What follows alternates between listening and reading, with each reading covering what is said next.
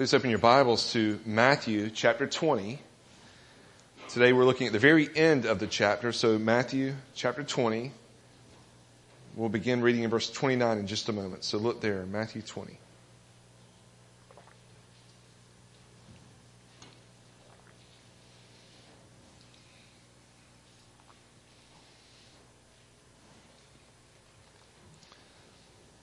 Matthew 20, beginning verse 29. And as they went out of Jericho, a great crowd followed him. And behold, there were two blind men sitting by the roadside. And when they heard that Jesus was passing by, they cried out, Lord, have mercy on us, son of David. The crowd rebuked them, telling them to be silent. But they cried out all the more, Lord, have mercy on us, son of David. And stopping, Jesus called them and said, what do you want me to do for you? They said to him, Lord, let our eyes be opened. And Jesus in pity touched their eyes and immediately they recovered their sight and followed him. Let's pray together. Lord, we're so thankful for your word and we pray that you would, by your spirit, bless the word today, open it to us, make it clear to us. Lord, even give us eyes to see the truth of your word. We pray in Christ's name. Amen. So you may remember where we were before, but we're continuing on now with Jesus and uh, he had just shared with his disciples they were on their way to Jerusalem. He had mentioned that uh, to them and they were walking that way. And now here we see that they're leaving Jericho and as they leave Jericho, a great crowd is following them. And it's probably pretty evident to the crowd, maybe by what they've said, but maybe simply by the direction they're headed, that they're headed to Jerusalem. And so a great crowd followed, uh, come to follow them. Uh, Jericho is roughly 16 miles away. It could be as much as 20 miles depending on where they are on the road. But 16 to 20 miles walking from Jericho to Jerusalem. There's a 3,200 foot elevation gain for those of you who hike. That's quite a uphill gain. And, uh, over that amount of time, maybe it's not overly steep for that period of time, but they're ascending up to Jerusalem they're leaving Jericho, and as they leave Jericho, it's evident to the people they're headed to Jerusalem. So now a crowd's followed. Why is there a crowd following? Well, without question, we have the 12 disciples, probably the 70 disciples that were regularly spoken of in the Gospels. And then there's probably other people who are wondering what's going to happen. People are, I think, understanding that we're reaching the climax of the story here. Just as we ought to be as we read through it.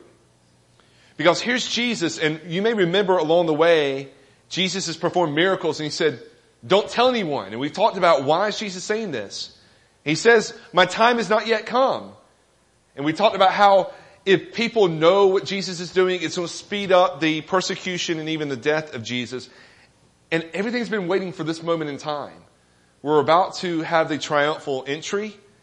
We're going to see the week of the Passover. Jesus enters to be the Passover lamb. And so there's this timetable that God has worked out. And now with Jesus headed to Jerusalem, and remember before he's fled, and somewhat have fled, he's done a somewhat remote ministry for a while now, because of the persecution of the religious leaders, now he's walking into where the religious leaders are. And so there's, without question, some people who are probably hanging around just curious, what's going to happen to this teacher who's so opposed? Now, while they're leaving uh, Jericho, and there's some discussion with this with the parallel accounts, uh, because there's an old Jericho and a new Jericho, so it looks like they're leaving old Jericho, headed into new Jericho, but as they're leaving, they encounter two blind beggars. And the parallel account in Mark tells us only of one who's named uh, Bartimaeus. So you guys probably have heard of blind Bartimaeus. And remember that account. This is the same story. Uh, Matthew tells us that there were two who were very similar in that they're blind beggars and they cry out together. And I think what we see here is that Jesus is again modeling what we saw last week in verse 28, if you look back there. Uh, we'll start in verse 27. He says, whoever would be first among you must be your slave. And then he says, even as the son of man came not to be served, but to serve and to give his life as a ransom for many. And so Jesus has said that the son of man has come to serve not to be served, and to give his life as a ransom for many. And I think we're seeing that played out for us here in this passage. And along with that, he's still teaching the disciples everything we've seen since chapter 13 at least, in particular verse chapter 18 and on, about greatness in the kingdom. What does it look like to be great in the kingdom? How do we determine what greatness is? Maybe I could even ask you, if we were to assess even in our day and age, imagine, if you will, blind men out on the side of the road, maybe over here by uh, 80 or 81 up here, standing out by the highway or by the, the on ramp, begging people to stop and give them money. How might we assess greatness in the kingdom of the United States? That's probably not who we esteem as the great people in our, our country. We're prone to look down on such people in various ways. And so Jesus is still teaching them, what does greatness look like? And how do we assess what greatness is? And remember what we saw last week and what we just saw with what Jesus said. He came to, not to be served, but to serve and give his life as a ransom. And just before that, I read verse 27. But he told them about how the uh, Gentiles lorded over those who, whom they have authority over. But he says it won't be so among you, but the great among you must be your servant, and whoever will be first among you must be your slave. And so I think he's modeling for them what does it look like to serve others, and what does true greatness look like in the kingdom. But why include this just before the triumphal entry? Why this miracle? Why now? But even why does Matthew include this before the triumphal entry? What was Jesus teaching his disciples in this miracle and what can we learn from this? Well, the first major concept I want to focus on is just the idea of blindness. Remember the request of the disciples back in 18.1 and we've seen it now repeated again with uh, the sons of Zebedee and uh, their mother coming and asking uh, that they might be what? Great in the kingdom. That they might sit on Jesus' right hand. And I would argue that this request that they have to sit at Jesus' right hand reflects some spiritual blindness on their part. Now this is tricky because I think with most of the disciples, God's worked in them. He saved them, but they're still exhibiting a great deal of spiritual blindness. They're not getting it yet. They're missing some important concepts. And so I think this whole account in some ways an illustration of spiritual blindness as we've seen as we look through the gospels. We talked about Jesus' physical miracles are meant to point us not to the fact that Jesus is here to make us all feel better, to heal all our physical illnesses. Jesus isn't doing this to say, if you just believe in Jesus, you won't ever be sick. You're immune from the coronavirus if you just believe in Jesus. That's not what's being taught. Not that you won't ever face blindness or lose your sight. What Jesus is teaching is that the physical power demonstrates for us the spiritual realities that Jesus has the power to bring new life, to remove spiritual blindness, to take the heart of stone and make it into a heart of flesh. And so I don't want us to miss that as we're coming into the story, that without question that this isn't primarily or solely about physical blindness, is it? There's a spiritual dynamic. And I think one way we have to apply that is to say, I think Jesus is teaching his disciples about their spiritual blindness that they're still exhibiting. This is even evidenced by the fact that the disciples who were in the crowd and the crowd more broadly that they're still discouraging others from coming to Jesus.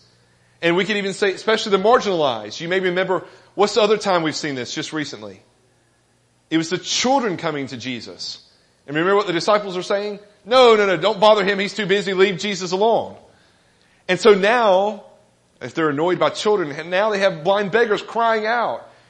You picture them, they're on this peaceful walk, they're hanging out with Jesus, they're talking, and here's these guys on the side of the road screaming at him. No, be quiet. Leave him alone. Jesus is busy. He's, he's got more important things to do.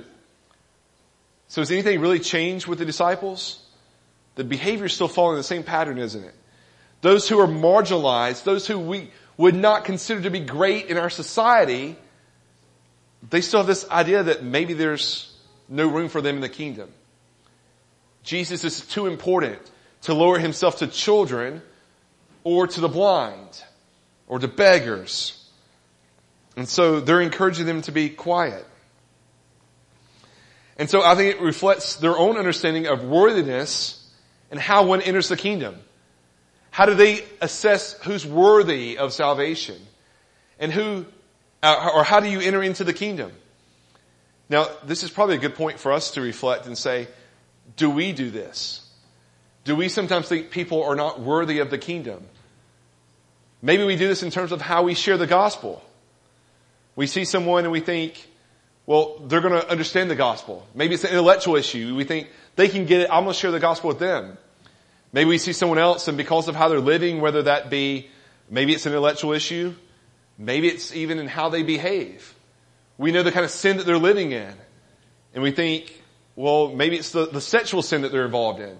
Maybe it's the alcohol or drug addiction that we think they're beyond the scope of what God can do. That they're not worthy to enter into the kingdom. I think we in many ways have a similar attitude at times that we see people who we think, well, Jesus is going to save them. I'm not going to waste my time sharing the gospel with them. And I think part of what we're being told here is that Jesus cares for these who are marginalized, unlike his disciples, unlike his followers who are going with him, who are not concerned for these people. Jesus cares about them.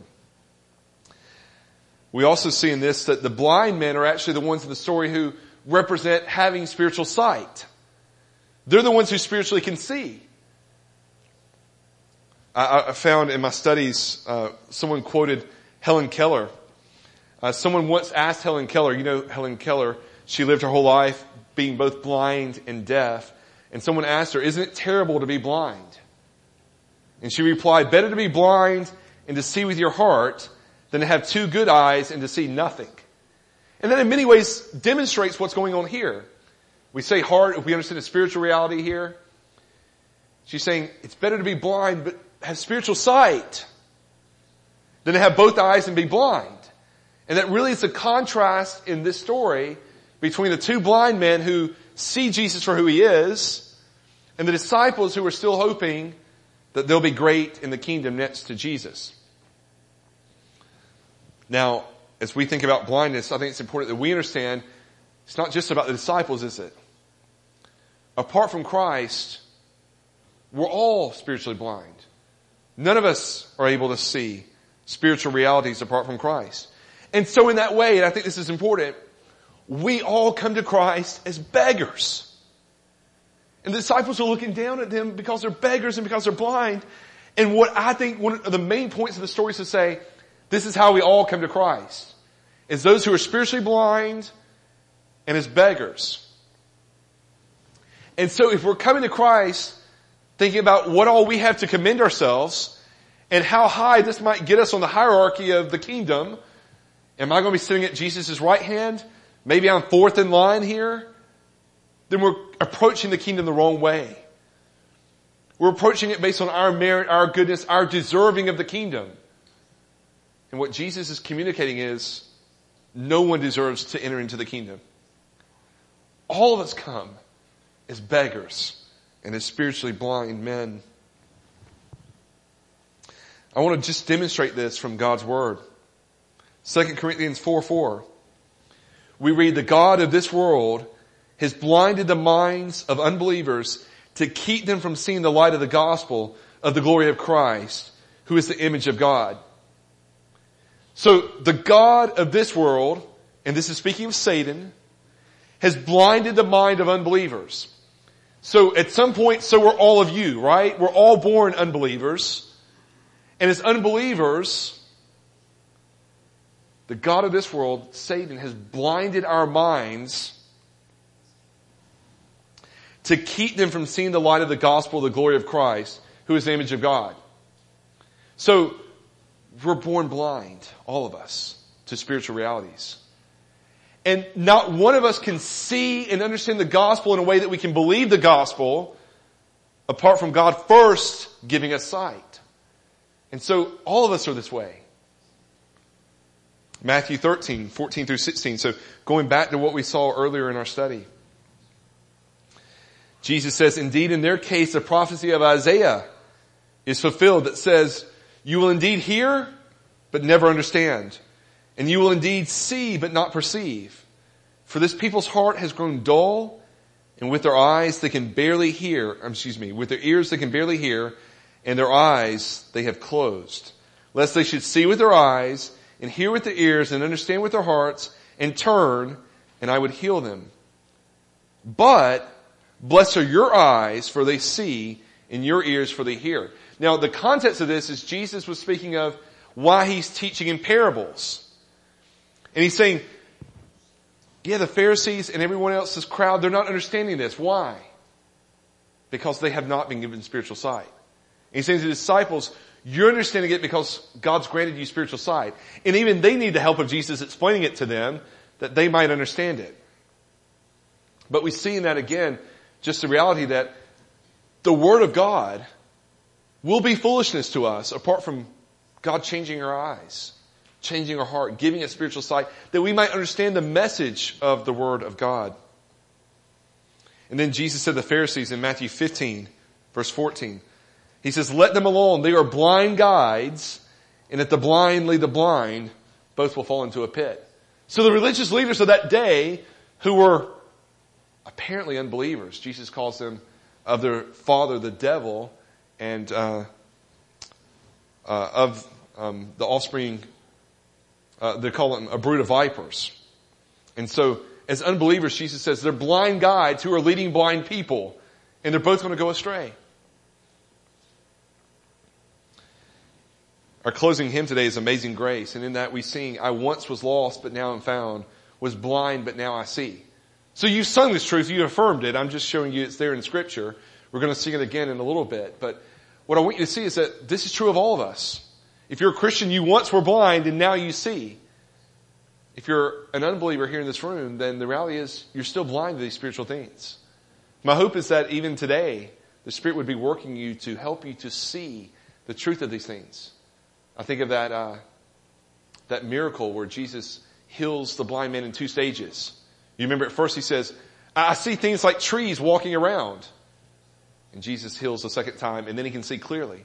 And maybe there's some of you in this room who the Spirit's helping you to see some of the truths of this, but you're still in need of a further healing, a spiritual, uh, seeing spiritual realities. Well, what I want you to understand in this is that Jesus came to address this problem. Jesus came to heal this blindness. John 9 verses 39 through 41, Jesus said, for judgment I came into the world, that those who do not see may see, and those who see may become blind. And so here Jesus is saying, He's come to give sight to those who are blind. He says, and to those who see, and I think here he's speaking of those who imagine themselves as seeing, the Pharisees and people like this who think they understand things, to them he's going to judge them by giving them further blindness. But we see Jesus came into the world. For judgment I came into this world that those who do not see may see. John 8, 12, Jesus spoke to them saying, I am the light of the world. Whoever follows me will not walk in darkness, but have the light of life. You can imagine pure blindness as darkness and that's how we all were. That's how our world was. Until the light of the world came into our world. Jesus entered in and he brought the light of life that we might be able to see and that we would no longer walk in darkness. In Ephesians 1.18, Paul prays that believers would continue to have their eye, the eyes of their hearts enlightened that they may have greater spiritual understanding. Now that even I think helps us understand what's going on with the disciples. I think the majority of them, we know not Judas, but that the Lord's worked in their hearts. They've already professed that He is the Messiah. They still have a misconception of what the Messiah is intended for. But Paul prays that believers would continue to have the eyes of their hearts enlightened. So we still need to see more spiritually. If you're a Christian, even if God's giving you sight to understand His Word, we don't understand it all. There's room for growth even I think as we're putting sin to death by the Spirit, we're enabled to see more. Like you think of cataracts in the eye and how they might affect us. And, and sin so blinds us to the spiritual realities and truths that we need to understand. And so as we look at this miracle, I don't want us to miss the spiritual context of it. This isn't just a physical miracle that's going on. Jesus is teaching us spiritual realities. And I want to show that even, we see that even with the blind men. But the second thing I want us to look at is the blind men themselves. And what does true faith look like? What can we learn from them and their example as it was? Well, first, they refused to be discouraged by the crowds. Maybe there's some of you in this room who maybe come to church who have listened to the gospel but have never professed faith in Christ because of fear. What are other people going to think? What are people going to say? Maybe there are people who are discouraging you. Maybe it's not welcomed even in your home. And I'm encouraged by them because they're not discouraged by the crowds. The crowds actually, I mean, the followers of Jesus, right? Jesus' followers are saying, hush, be quiet. Now how easy would that be for us to think, well, this is coming from Jesus himself. He sent his people over to tell me to be quiet, but they're not discouraged. They were looked down upon by the crowds. They were told to be silent by Jesus' followers. In many ways, these were unimportant nobodies in that society.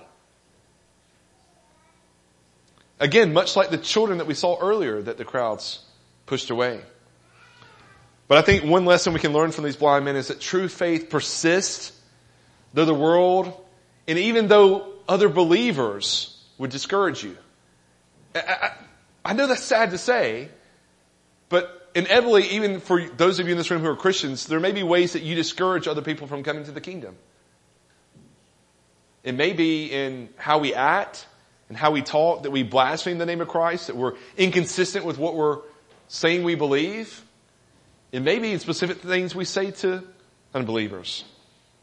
But even though they're being discouraged, they persist on. And that's what true faith does. It presses on, it looks to Christ, even though there are those who would discourage them. They also took the chance they were given to be healed. Verse 34, we see Jesus is passing by. And I think how many times might they have sat outside the city gate for those leaving the city, maybe those coming in, that they might ask for some money? How many days have they spent there? How many years of their life may be spent? There's no way of supporting them unless their family is taking care of them. This may be their only means of support is that people would give them a little money. If so, that's their full-time job, right? They're there all the time. This is what they do. They beg. It just so happens that one day Jesus is passing by. And I think they really grabbed the opportunity. They had heard of him. Maybe they believed certain truths about him. We see by what they say. But now as Jesus is passing by, they cried out to Jesus for mercy. And that's really a, a third point we could say is that if we want to have true faith or what does true faith look like, true faith cries out to Jesus for mercy. One distinction that I see again, with the contrast between the disciples and the beggars is they know their need. They need mercy from God. I think one of the most dangerous places we can be is if we think we don't need mercy. We think we've got it all together. We can handle it ourselves. But they knew they needed mercy and they cried out to Jesus. They looked to the right place to receive mercy. Not to the crowds, but to Jesus. I could argue that they prayed, right? They asked for specific requests from the Lord. Jesus goes to them and even asks them, what is it that they want? And they would say that they're, for their eyes to be open, we see in verse 33. And so they had a very specific thing they're coming to Jesus and asking for. That their eyes would be opened. Now to even ask that also means a fifth reality is that they believe that Jesus is capable of healing them. They believed that Jesus could do it. They had faith in Jesus that he could do what physically was impossible. There weren't any doctors in that day that could give them sight. There's no surgery they're going to have. They're not going to, in their blindness, stumble into a tree and then get knocked the right way and be able to see again. It's not going to happen. And they believed that Jesus could do what physically was impossible, which was supernatural, which was a miracle. They believed that Jesus could do it. They had faith in him. And that of course is exactly what he does as we see in verse 34. He gives them their sight. But we also see in this that with the physical, he also heals the spiritual. And Jesus in pity touched their eyes and immediately they recovered their sight and followed him. Now I've already argued that the crowd, there's some spiritual blindness in the crowd. I think even though there's some faith there, there's some spiritual blindness. So you might say, well the fact that he's following him doesn't mean that they're actually believers. But I think we have other evidence that they're believers. One is the pattern we have in the gospel that Jesus, most of the time when we see physical healing, it corresponds with spiritual belief and then following Jesus, not just in large crowds, but becoming a disciple of some sort of Jesus. But also the, uh, we see that this is affirmed in Mark and Luke's gospel. In both of those accounts, we see that there truly are believers, and we'll look at that in just a moment. But uh, that also, now this is tricky for me because Jesus heals them and gives them faith, but yet there had to be some faith already working in them. The Spirit was already working in them because they cry out certain things. They believe Jesus was the Messiah. They call him the Son of David. That's not just saying that he's from the tribe of Judah. The reference to Son of David is specifically to the Davidic covenant. There would be a Son of David who would sit on God's throne who would reign forever. Now I've argued all along the disciples are believing this, aren't they?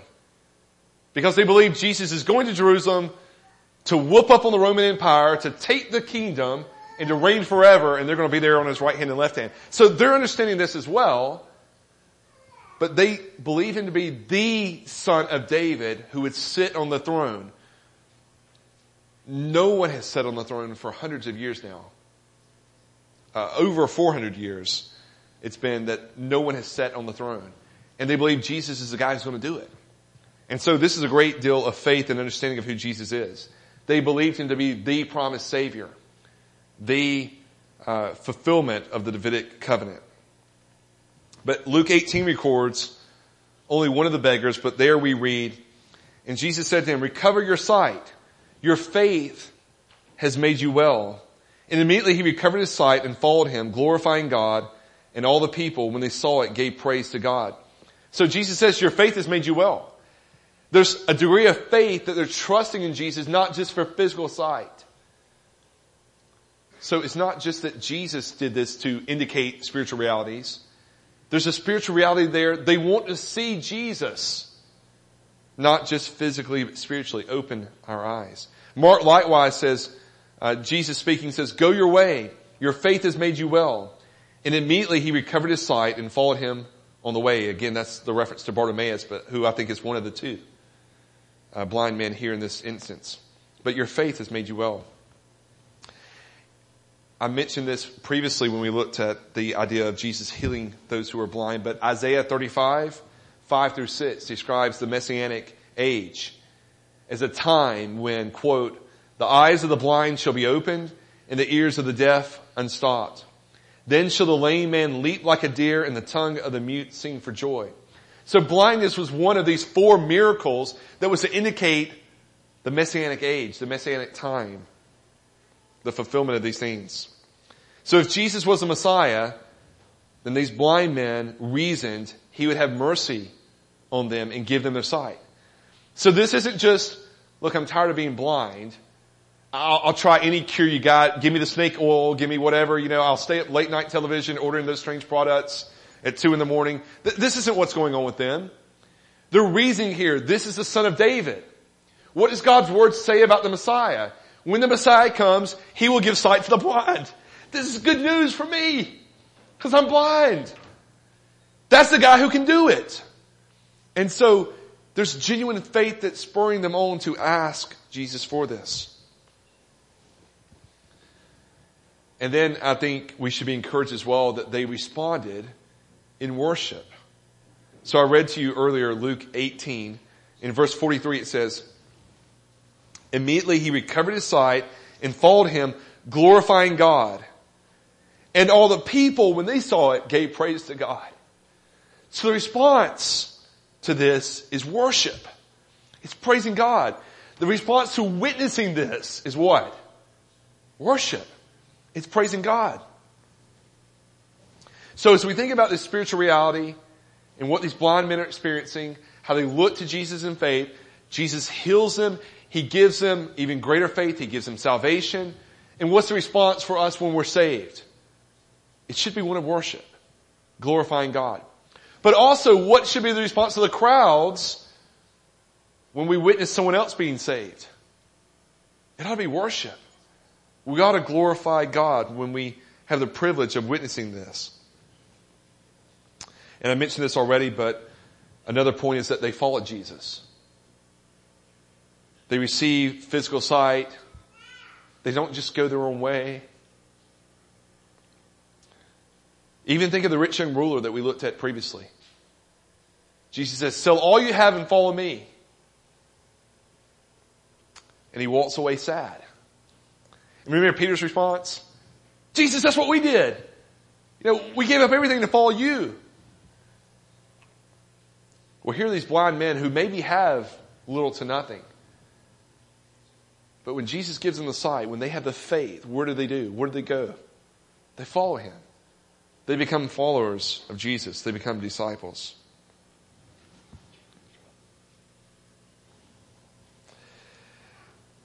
Again, as we think of the contrast between them and the disciples, their concern is with the greatness of Jesus.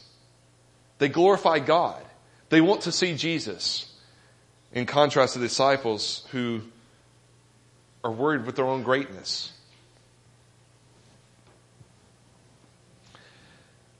Look at verse 32. In stopping, Jesus called them and said, What do you want me to do for you? Now, this question, does it seem familiar at all? Look back at verse 21.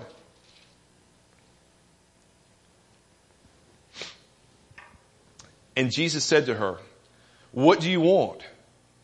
She said to him, Say that these two sons of mine are to sit one at your right hand and one at your left hand. And we argued back then that this was really at the urging of James and John. And so I don't think the contrast with the disciples is arbitrary. I'm just manifesting this. The question really is the same. Jesus asked these blind beggars, what do they want? And their desire is to regain their sight, to have sight, maybe if they've never had it before. Whereas the disciples' response was that they might be great in the kingdom. And so I would argue that even at this point, the beggars seem to understand better than the disciples that Jesus came to serve and to give his life as a ransom for many. And if that's true, that means he's the fountainhead of all mercy. Jesus is where we go for mercy, not for personal greatness, but we come to him as beggars. And so, if we take that question and expand it and say, what is, what if Jesus is asking all of us that question? What do you want from Jesus? Jesus is saying, what would you have me do for you? How would we answer that question? Maybe we even analyze our own prayer lives. What are the kind of things we're praying for? What would we have Jesus do for us? Are we seeking mercy or are we seeking personal glory? I think we have to cry out with these beggars, Lord, have mercy on us, son of David. Have mercy on us. That's really their prayer.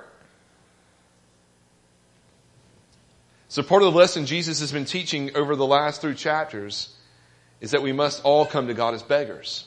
This is how we approach Him. And so I think there's great importance in this. This isn't, isn't just a coincidence that Jesus happens across beggars. Believe it or not, God's sovereign. And so those beggars are there that day for a reason. Jesus heals them for a reason. Matthew, Mark, and Luke all include this in their gospels to teach us something. And I think this is a primary lesson. Jesus wants one last time before the triumphal entry to nail it into the head of the disciples and for all of us. This is how we come to, to Christ. This is how we come to God. Not in our greatness, not seeking our greatness, but we come to Him as beggars. We come to Him like children who are dependent upon their father and their mother. We look to God, our Heavenly Father, for all things, especially salvation. And so we must all look to Him for mercy. We cannot depend on our own greatness, but solely upon His greatness. So these realities are true. What does this mean for us? How do we apply this? Well, I've made some application along the way, but uh, first, maybe this is the, the one that's probably the least connected, but I think is relevant for us nonetheless. That I believe our prayer life is affected by our sense of need. our prayer life is affected by our sense of need. We see this modeled well for us with the beggars. They're needy. They know their need because they're blind. There's a specific need they have. And so they cry out for mercy to the Lord. Maybe for you, if your prayer life is struggling right now, if you're struggling to pray, maybe if there's not a desire to be at corporate prayer, to join us in prayer, maybe even personally, you just don't want to pray right now. Is it because of a lack of dependence upon God? I've said before, I think this is a major concern for us here in America. Life generally is fairly easy. I mean, I know we all have hardships. I know life can seem hard at times. But comparatively, if we just look at this in the scope of human history, we've got it pretty good. There's air conditioning, there's heat. I mean, even our cars have that. We have heated seats in our cars. I mean, we have grocery stores. We, we can get stuff when it's not even in season. Most of us weren't out begging out there by the highway this week. I think even the poorest in our society have it comparatively good compared to those in the past. And so because everything seems to come so easy to us, maybe there's not really a good sense of need for us. I think this is evidence even in your life. Maybe there's been times when there's been a physical need for you. Maybe you got some diagnosis from the doctor that causes you to cry out to God. And you know in that moment how your prayer life looks different. And so maybe there's a way that we need to regain a sense of our neediness before God. To stop believing that we can handle it all on our own. To see that we are utterly dependent upon God and not self-dependent. Have you failed to come to Him as a beggar? Do we come to God like He's a friend that can kind of help with some needs when we need that friend? Or do we come to Him as, as beggars? Do we look to Him like that newborn child looks to its mother Secondly, I've been teaching this all along, but their blindness portrays our spiritual condition. They also show that to be saved from sin, we need a powerful, forgiving, and saving grace of God which is found in Christ alone. There's no one else who could take away that spiritual blindness or that physical blindness that we see with the beggars. And so too, there's no one who can remove spiritual blindness. There's not any one person, not ourselves, not anyone else, who can take a heart of stone and make it a heart of flesh. Who can take someone who's spiritually dead and make them spiritually alive other than Jesus Christ. And so, we all need Christ. We must see that need for Christ. Apart from Him, we're spiritually blind. We're spiritually dead. And spiritual sight and spiritual life come only through Christ. So again, we all approach the throne. We approach Christ. We approach God as beggars, as those who are debtors of mercy. Thirdly, all who cry to Jesus for mercy will receive it. Again, the contrast between the crowd and Jesus. For the crowd, these screaming beggars are an annoyance. The children coming to Jesus are just getting in the way. But that's not the attitude of our Savior. He stops Maybe that seems like nothing to stop along the way, but let's just consider for a second. There, there's this beeline that Jesus is making for Jerusalem right now. The passion's coming. The cross is coming. He's headed that way. There's a mission that Jesus is on. And he stops in the midst of the mission. They're headed to Jerusalem. And he makes one detour that we have recorded for us here. And the one detour, the one stop along the path is what? To heal blind beggars that the crowd cares nothing for. And so unlike the crowds, Jesus goes out of his way to minister to the marginalized, to those who society gives very little credit to, to the children, to the blind beggars. We've seen as well to the lepers that no one else would touch, to the lame, to the deaf. Jesus has mercy on them. And so we too ought to be encouraged that there's not one of us who will not receive mercy if we come to the Lord. Maybe we can think of this as two sides of the coin. On one side, we think we're too good to need mercy. And on the other side, we think we're so bad that we can never receive it. But all who come to Christ seeking mercy will find it in Him. Fourthly, I want to encourage you that wherever you find yourself, that today is the day of opportunity for you. I've talked to you already in many ways about the gospel. Jesus is headed to the cross to die for our sins for the specific purpose that he might take men who are blind and deaf and even dead and give them sight and ears to hear and give them spiritual life.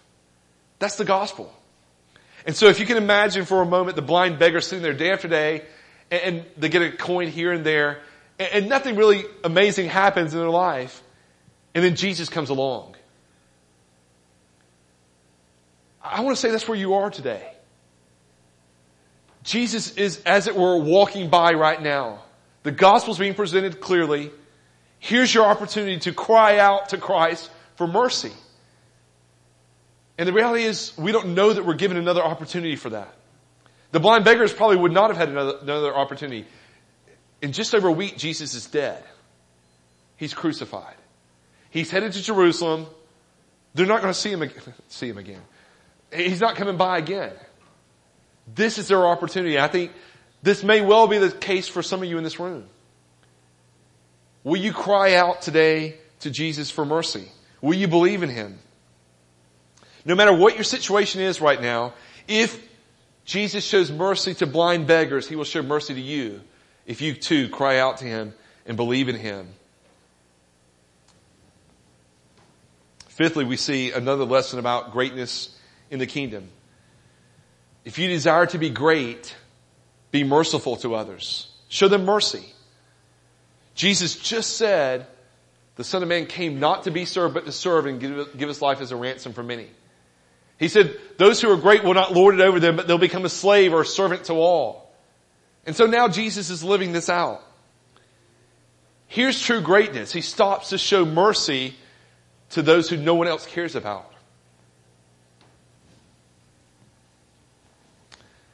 So I think the same is true for us. True greatness in the kingdom will be demonstrated by the mercy that we show to others.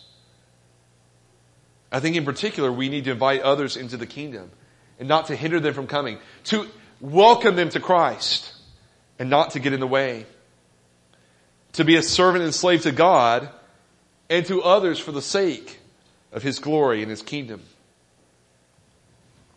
So as we come to Christ as beggars, dependent upon His mercy, we too will be merciful to others. When we know and understand how much we've been forgiven, we will forgive others.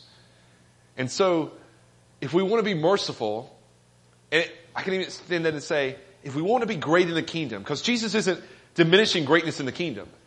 He's trying to teach him what does greatness look like. So if we want to be great in the kingdom, we need to be merciful to others. And if we want to be merciful to others, how are we going to get that? Well, we need to pray.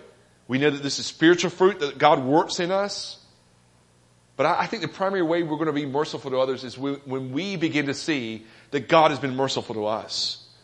That we grasp and we understand how much mercy we receive. And then we'll be merciful to others. Or if I said another way, one reason we're not merciful to others is because we think we haven't received mercy. We don't see the mercy we receive. We don't keep that in our forefront. We think we're deserving of mercy, which isn't really mercy, is it? We think we're deserving of the kingdom. We think we somehow are good enough and others aren't. We need a big dose of understanding that we are blind beggars and that what we have we receive by God's mercy alone. So let me encourage you in closing that we pray that God would continue to remove spiritual blindness in those of us in this room who are Christians and give us insight into ourselves and to His church and that He would make us to be merciful and welcoming to others. Let's pray together.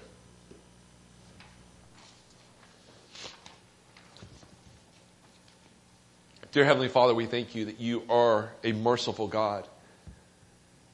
That mercy is demonstrated in the simple fact of you sending Christ to this earth at all, but to die for our sins, to redeem us from them, to give us eternal life, to bring us into the kingdom. And Lord, we realize that in our day to day lives, there's so much going on that we rarely give thought to the fact that each and every day is a display of your mercy. The wages of sin is death, and I'm still breathing. Lord, we thank you that you are a merciful God. We thank you for our Savior, Jesus Christ. Lord, we pray there's anyone in this room who has not trusted in Him, that this day they would cry out to Him for mercy. That you would remove the scales from their eyes, that you would give them eyes to see the truth of your word, that you would save them and make them alive spiritually. And for those of us who have, Lord, we pray for those of us who have been made alive and been given spiritual sight. Lord, we know that there's still blindness in us. Continue to remove it. Help us to see how much mercy we have received, how much forgiveness we received, that we might be merciful and forgiving to those around us. That we might live as a servant and a slave to you and to others for the sake of your kingdom, that you might be glorified in us and in our lives. We pray this in Christ's name. Amen.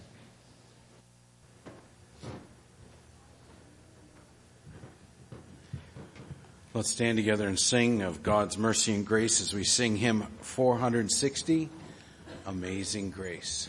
460.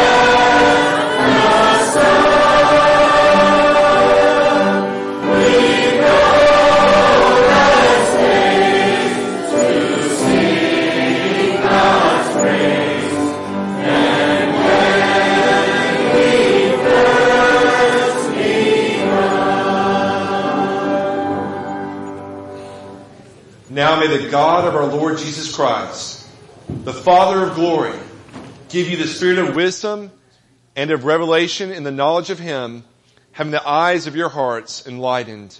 Amen.